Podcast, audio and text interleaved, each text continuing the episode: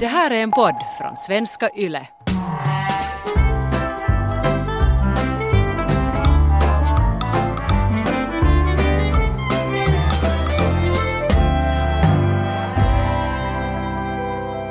Du lyssnar på podcasten Min galna mamma. Det är jag som är den galna mamman.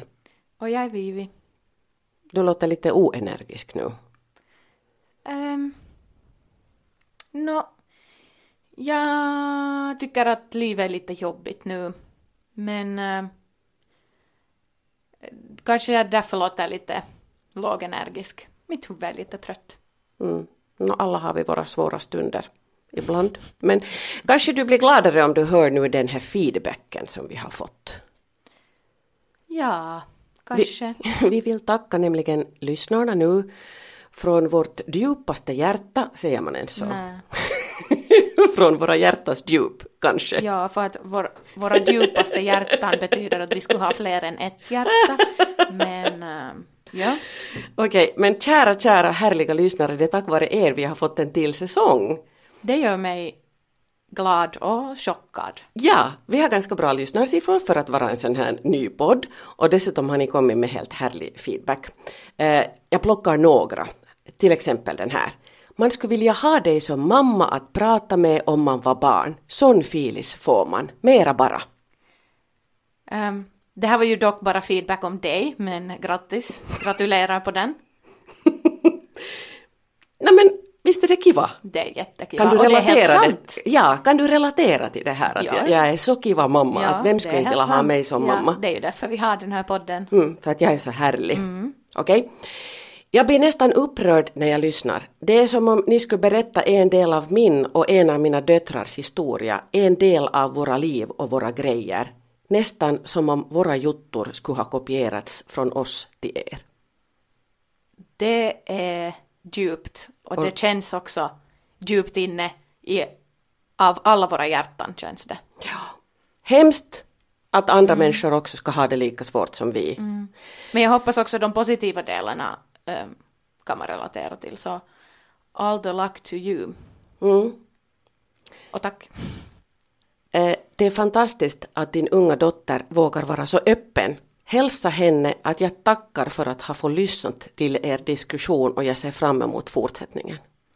Tack själv att du har lyssnat och, och känns kiva att någon uppskattar mig och podden och mamma. Och tyst kommer jag inte hållas och jag kommer fortsätta tala om pinsamma grejer. Sen här är ganska intressant, det är en viktig del att ni visar att ni nu har en bra relation till varandra och till det som har varit, för då kan man koncentrera sig på att fundera på fenomen och egna erfarenheter istället för att bli ledsen eller orolig för er som berättar om erfarenheterna. Och sen kommer här en sån uppmaning om, upp, uppmaning om att fortsätta att puffa på de här gränserna om vad man får säga. Jag tycker också den där kommentaren är jätteintressant. Eh, just om det här perspektivet. Jag har ju inte ens tänkt på det att om vi inte skulle just tala om vår relation ur de positiva synvinklarna också, så skulle det ju verk- kunna verka som att vi har det helt helvetes jobbigt. Eller att just att man ska känna lite, vad är det då, mötehäpeä. Ehm, Det är ett så bra finskt ord, mötehäpeä. Är det med skam? Liksom? Ja, eller för skam kanske. Ja. Så det där är också en jätteintressant, att, att egentligen så, vi måste kanske just fortsätta vara sådär att livet är ändå inte eländigt. Mm. Så att man inte behöver känna att, att ingenting blir gjort. Eh, Men ja, ja, jag tycker att det där är jätteintressant faktiskt. Ja. Vi, har ju ett jättegott liv och jag, jag tror att vi har nästan ett bättre liv så här. Inte vet jag. nog Just nu tänker jag bara på mitt liv var jag inte ens vill stiga upp ur sängen så mm, sådär eh, kanske eh, tänk ja men inte just. Nu,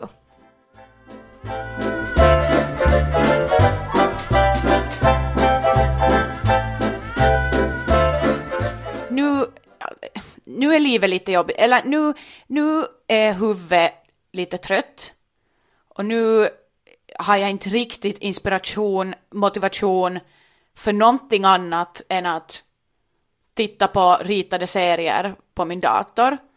Så min energi är inte helt på topp Men eh, jag hoppas att det fortsättningen börjar arta sig. Mm. Borde, borde vi liksom vara oroade nu för din psykiska hälsa? Alltså, skolan har ju nu börjat. Första veckan trodde jag att jag skulle gå i väggen genast. Andra veckan var jag ännu också helt panik, panik. Men nu har, nu har jag fått min slut, mitt slutliga schema och nu känns det faktiskt bättre. Tredje veckan så har jag lyckats lugna ner mig. Uh, så Vad det var har... det som gjorde dig så oroad? Um, jag tror alltid att allting kräver mycket mer arbete än vad det gör på riktigt. För att jag målar saker i mitt huvud före jag gör dem på riktigt. Så då, om jag ska göra en kort inlämningsuppgift så tror jag att det ska ta halva dagen, fast det bara tar fem minuter. Um, jag går på samma kurs som min campis, så när vi har några gruppuppgifter eller, eller korta inlämningsuppgifter så, så gör vi dem tillsammans. Och hon säger att vi behöver bara tio minuter och jag är helt va? Jag trodde att det här kommer att ta halva dagen och så skriver vi det på tio minuter. Så, att, så du demoniserar vissa ja. saker på något vis? Att, ja. Åh, det här kommer du aldrig att klara. Men vad ja. beror det på? Jag vet inte. Har det kanske med prestationsångest ja. att göra eller har det just nu så här ångesttanke att ju mer arbete man sätter desto tröttare blir man och arbetsmängden tar aldrig slut och det fortsätter komma. Jag, alltså jag, min hjärna är fast i ett kugghjul vart jag inte hör till ens. att jag tror ju att jag är sådär he, med, eh, medelålders heltidsarbetare som inte har någon slags äh, frihet, fast det enda jag gör är egentligen ligga i sängen och titta på mina serier. Min hjärna kan inte riktigt förstå det där med, med balans mellan skola, jobb och fritid.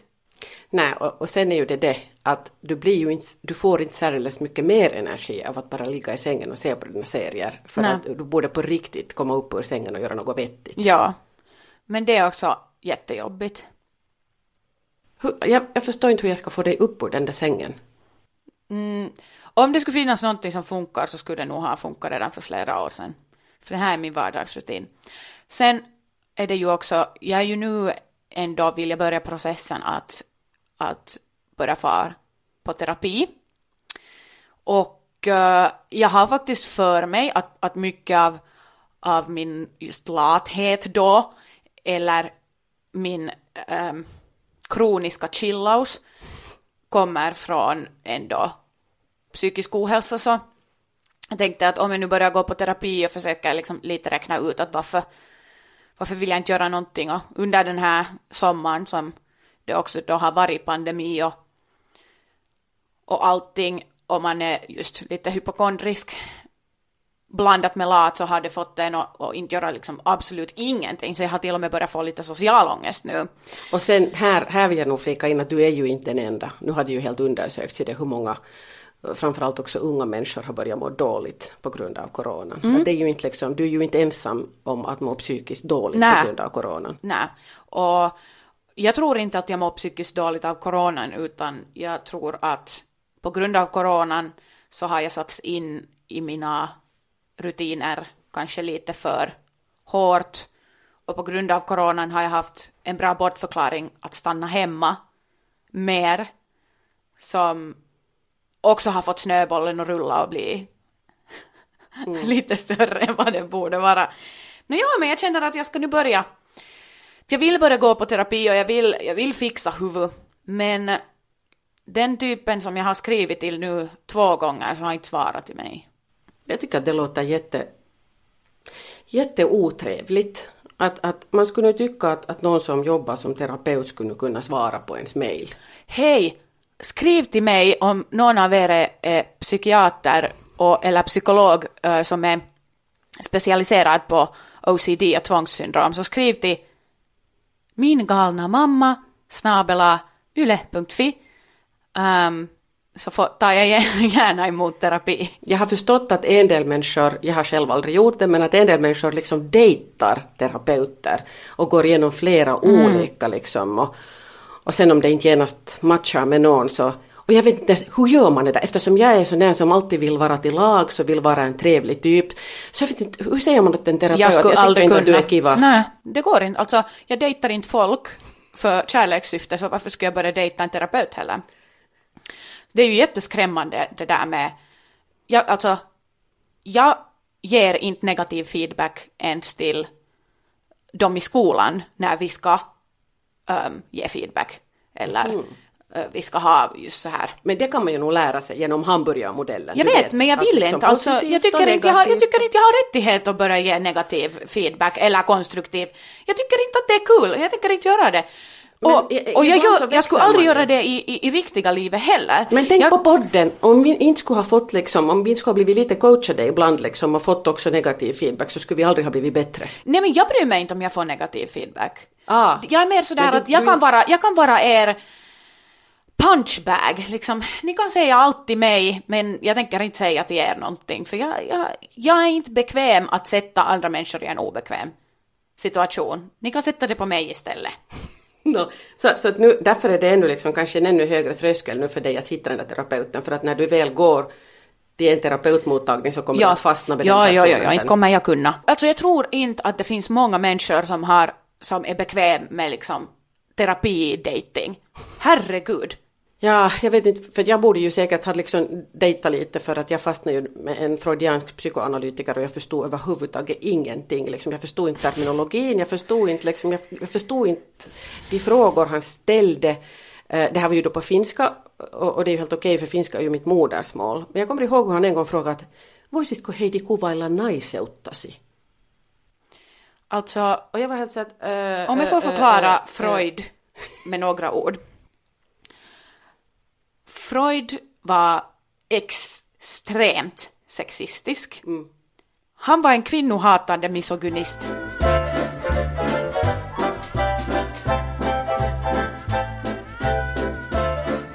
Men alltså, hur, hur vet du det?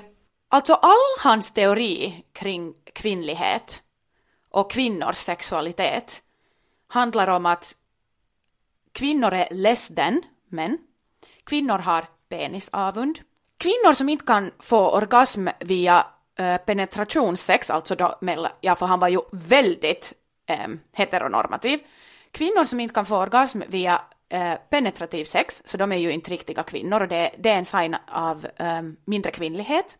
Han tyckte att äh, klitorisen var klitorisen skulle egentligen borde ha varit en penis. Så därför, därför var den inte feminin, klitorisen. Så han är en jättestor faktor i det att, att, att man slutar tänka um, kvinnans underliv utan, liksom, utanpå. Han började, det var han som spred idén att, att, att man inte ska ha sex på något annat sätt än penetrationssex. Aha! För att utanpå var inte kvinnligt, innanför va?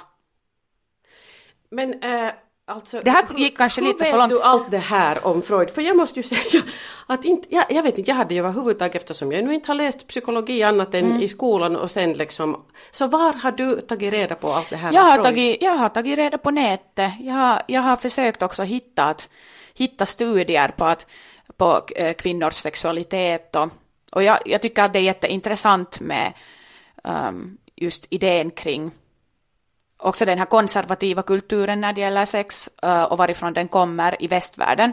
Och sen överhuvudtaget, för jag måste ju säga att jag var, liksom, jag var hemskt konfunderad hur det var så satans mycket... Och förlåt att jag svär. Fortsätt, Men jag fortsätt! märker att jag liksom blir så... Jag, för jag, det var så ofta som, som jag... Jag var förundrad. ehm, Eller hur att allting handlar om sex? Ja, allting handlar och sen skulle vi alltid analysera drömmar och, och det fanns en massa liksom sexuella element Nej i men alla alltså det är drömmar. det att Freud liksom, är och den alla- största pervertikern här. Freud var en så, så stor pervertiker att han måste utspegla det här på resten av samhället. Mm, för det var för mycket för honom att ta in, helt tydligt. Så sen måste han göra alla andra för pervon, så att han inte var ensam. Så all hans psykologi handlar bara om vem som vill knulla vem, vem som vill ha en penis här och där och egentligen hur mycket han hatar kvinnor. Okej, nå, men så här illa var det ju inte med min terapeut och han är ju död nu så vi ska inte tala illa om de döda liksom att han var en jättesnäll snäll gubbe. Ja men jag talar ju om Freud och inte om din terapeut. Nej, nej men han var ju nog en hängiven freudian liksom. Det var nog hans grej och, och det där och det var jättemycket av hela terapiprocessen. vi gör alla misstag. Och det där och sen, sen liksom och, och, och det som var det felet också när jag gick dit så kände jag alltid att nu måste jag underhålla honom att vad ska jag månne tala om idag så att, så att det ska inte så det ska bli så tråkigt för någon där av oss. Och sen så flyttade han mig i en gruppterapi.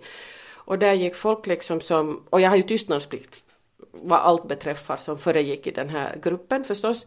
Men, men liksom det kändes som att folk hade gått där i flera, flera år före mig och jag undrar liksom att var det ens meningen att någon någonsin skulle bli frisk? Och, och terapeuten själv var jättetrött vid det skedet, alltså han somnade ofta och jag märkte sen att eftersom mitt jobb är att vara programledare och framförallt då, jag var ju debattledare, så märkte jag att jag började liksom leda diskussionen mm. alltid och jag kom ihåg och jag memorerade allting liksom, så, så till slut var det jag som ledde ordet under mm. de där terapistunderna och när jag sen meddelade att när nu får det räcka att nu slutar jag här, mm. så sen måste vi ännu liksom ha skilsmässoterapi mm. flera gånger. Och det var fullständigt absurt liksom när alla sen skulle säga åt mig hur besvikna de är på mig att jag slutar för de tycker inte att jag är redo. Att, och, och det var också lite sådär konstigt att jag tycker att liksom att i en familj ska man ju låta barnen flyga iväg liksom, ge dem, ge dem kärlek, att du, dina vingar bär, flyg iväg. det var raka motsatsen. Och mitt i den här processen dog han. Just.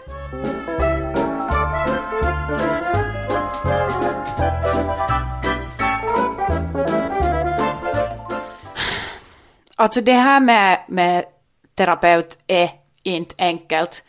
Och ännu det att att ens terapeut dör jo, mitt i processen är ju extremt traumatiserande. Ja, och jag vet inte, jag vet inte liksom, jag vill ju bara, jag vill ju allt gott åt alla de som alla, var i gruppen ja. och jag hoppas att de mår bra idag. Ja.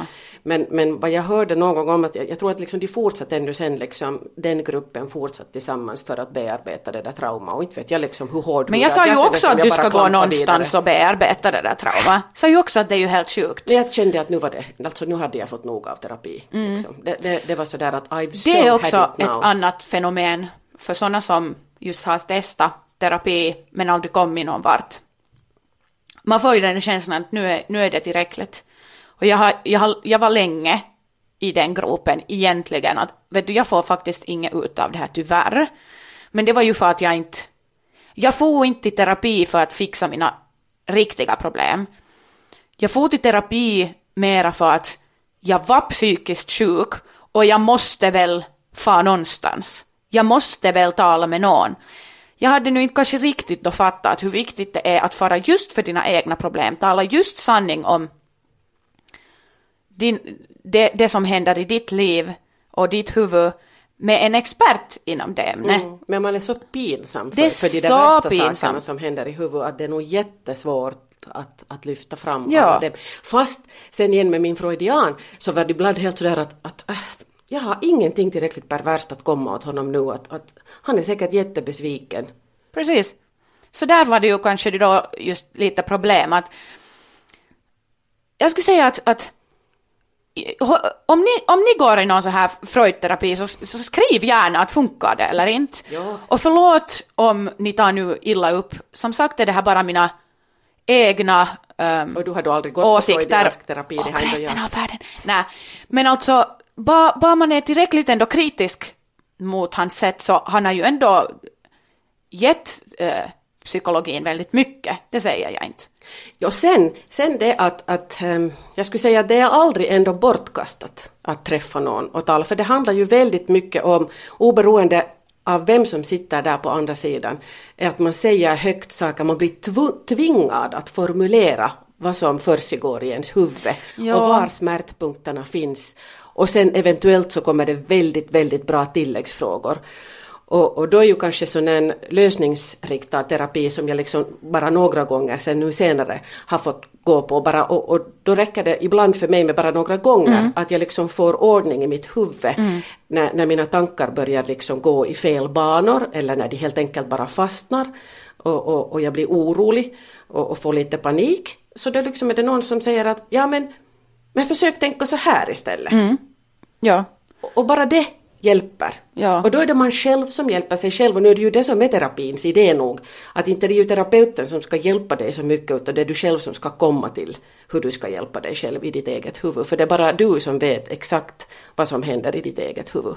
Ja, och det är också första gången som en just mental hälsoexpert sa till mig att sluta tycka så illa om dig själv. Och, eller så här att tänk nu helt på riktigt inte att allt du gör är fel och att du bara kommer såra människor hela tiden för att du är så obnoxious as a person. Och hon sa just det där att du ska inte behöva gå och ändra på din personlighet. Vad Så, skönt. så då tog jag det och det har faktiskt stannat att en expert har sagt det till mig inom psykologi har sagt till mig att du kommer inte komma någonstans och du kommer bara må sämre om du om du nekar din egna personlighet för andras på något sätt välbefinnande.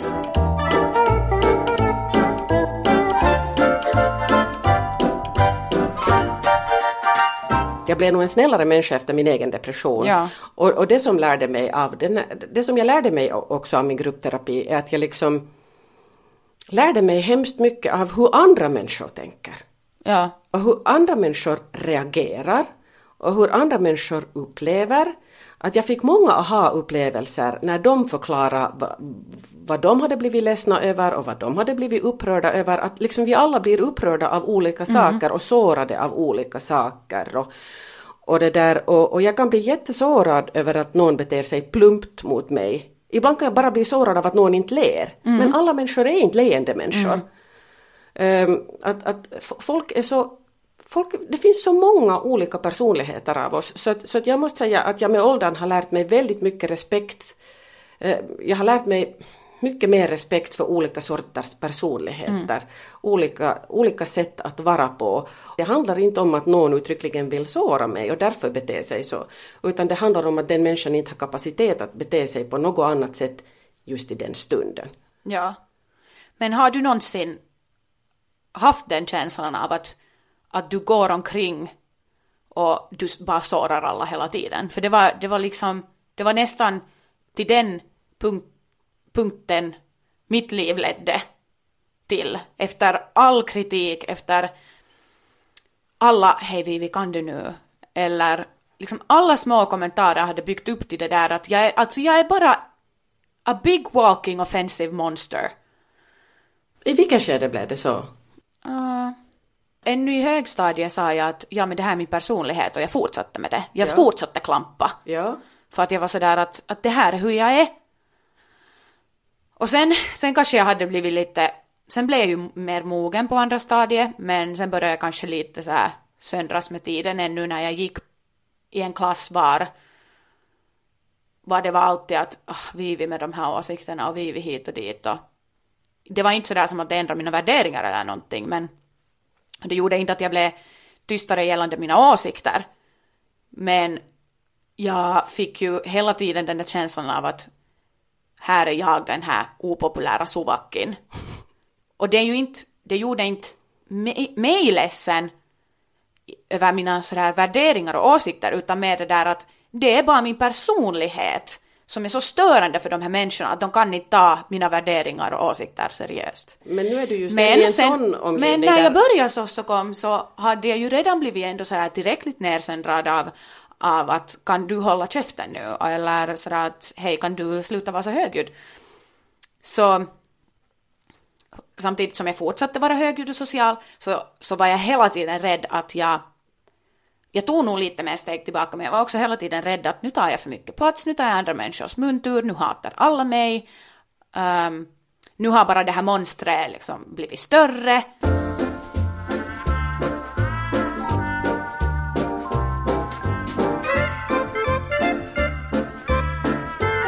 Mitt självförtroende och min självkänsla kan ha också förvärrats av tvångssyndromet, att det blev liksom så att du är störande, du är störande, du är störande, kanske på ett annat sätt, men Ähm, men för att när jag sen for till skolhälsovården eh, och, och talade om just min, min tvångssyndrom så kom det ju också fram det här att, att hur mycket jag ser mig, mig själv som ett socialt monster Så det var ju då som hon var sådär att, att du kan inte börja ändra din personlighet för andras skull. Fortsätt, fortsätt vara dig själv. Klart att man ska vara just empatisk, tänka på andra människor, men du ska inte, du ska inte neka dig själv. Typ så här. Och det har då fastnat och det har jag försökt och Så befriande. Men den terapeuten kan du inte gå hos nu då? Nej, som är jättesynd för jag tror jag skulle ha varit bekväm att gå där men men eh, skolhälsovården är mera av en, Alltså det här är studenthälsan. Mm. är mer av, man kommer dit som första hjälp och sen ska man vidare hitta hjälpen då från staten eller på privata Ja. sektorn. Och det är det vad jag alltså håller nu på med, att jag ska nu försöka hitta en terapeut för jag har egentligen rättigheter att, börja gå den där Kela-terapin som också ger ångest, att det är en gång i veckan. Det måste man ju ge tid till. En gång i veckan terapi i ett år. Jag nekar ju det också jättelänge, så att, tänker jag gå?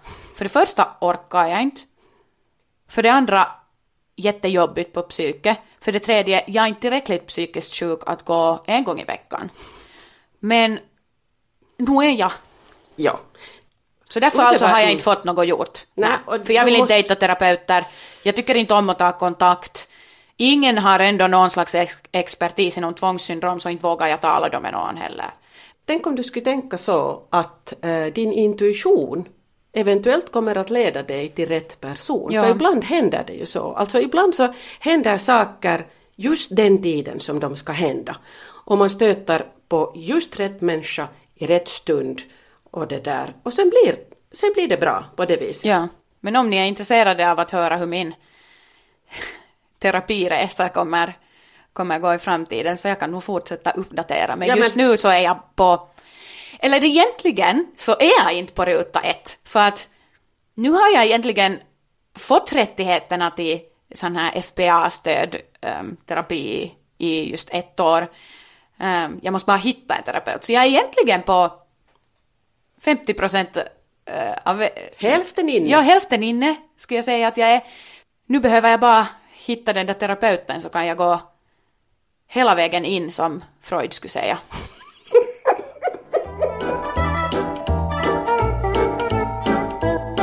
Jag har ju alltid varit en sån typ som tycker om att rycka upp mig.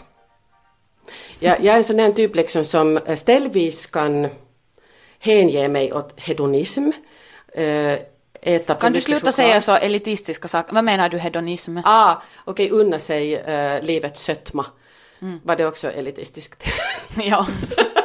Okej, unna sig vin och choko. Och helt för mycket vin och choko. Så där att varje dag är rätt dag att öppna en vinflaska och varje dag är rätt dag att äta en hel platta Fazers blå. Alltså jag tycker att varje dag är chokodag, men varje dag är ändå inte alkoholdag, för där, är, där kan det sen uppstå problem. Ja, Men choko all the way.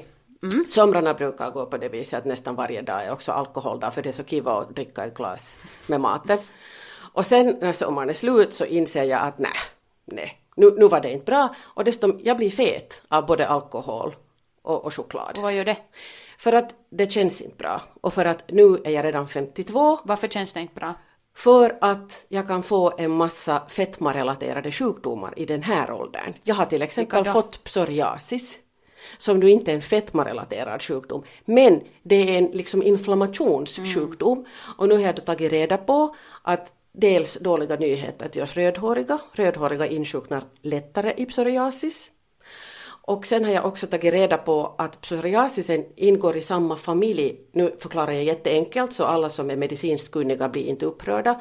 Att, att det liksom är lite sådär samma, att det är samma familj med, med hjärt och blodkärlssjukdomar och eh, stroke och hjärtattacker och sånt här. Tack för den.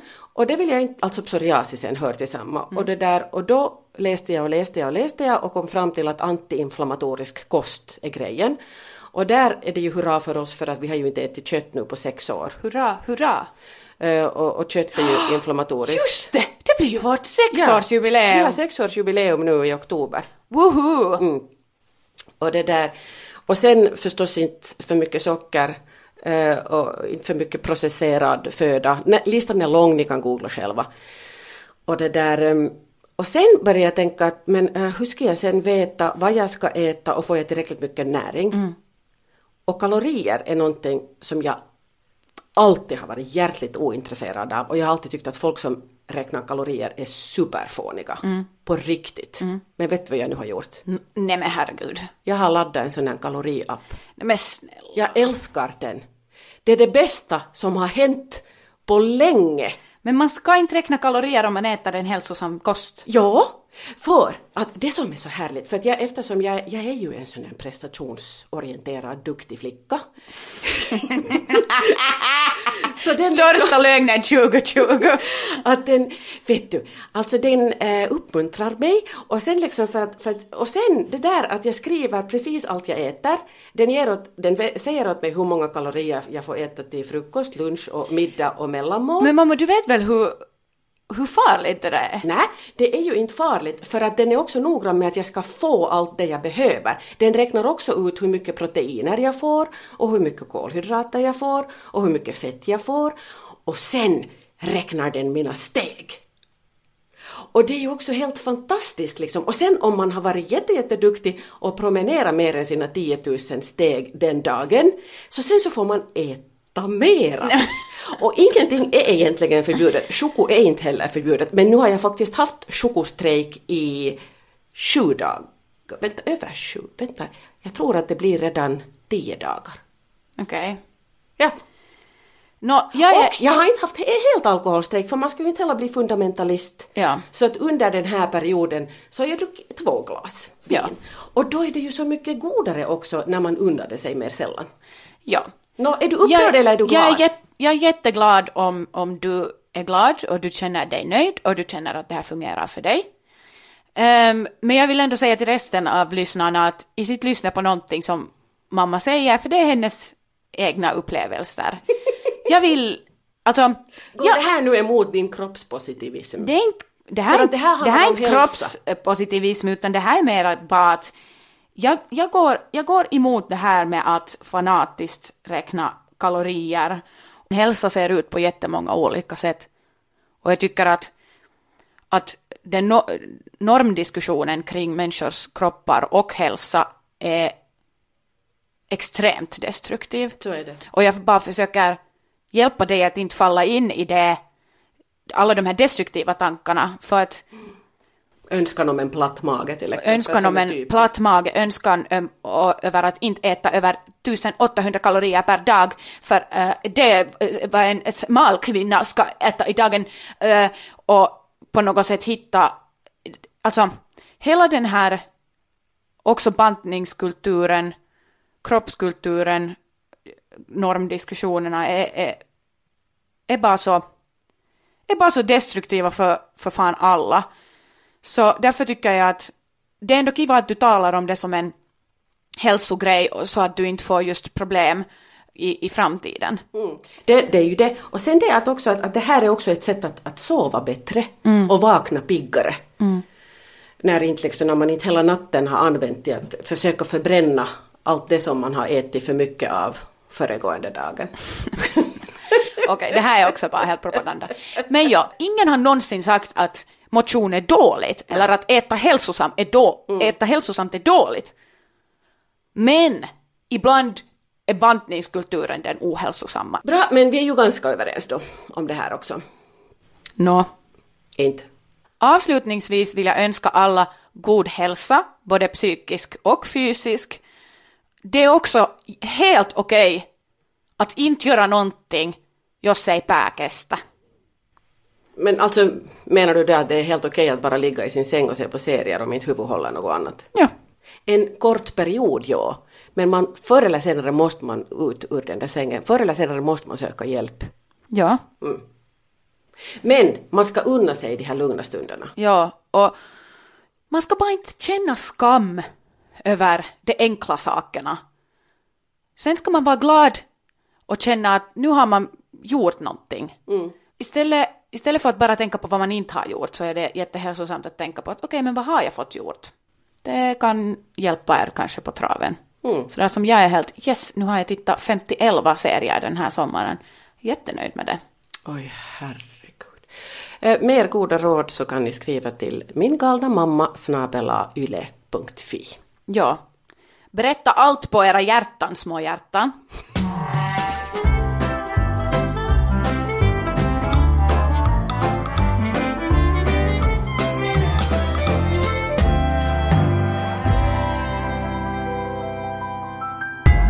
Här är en podd från svenska YLE.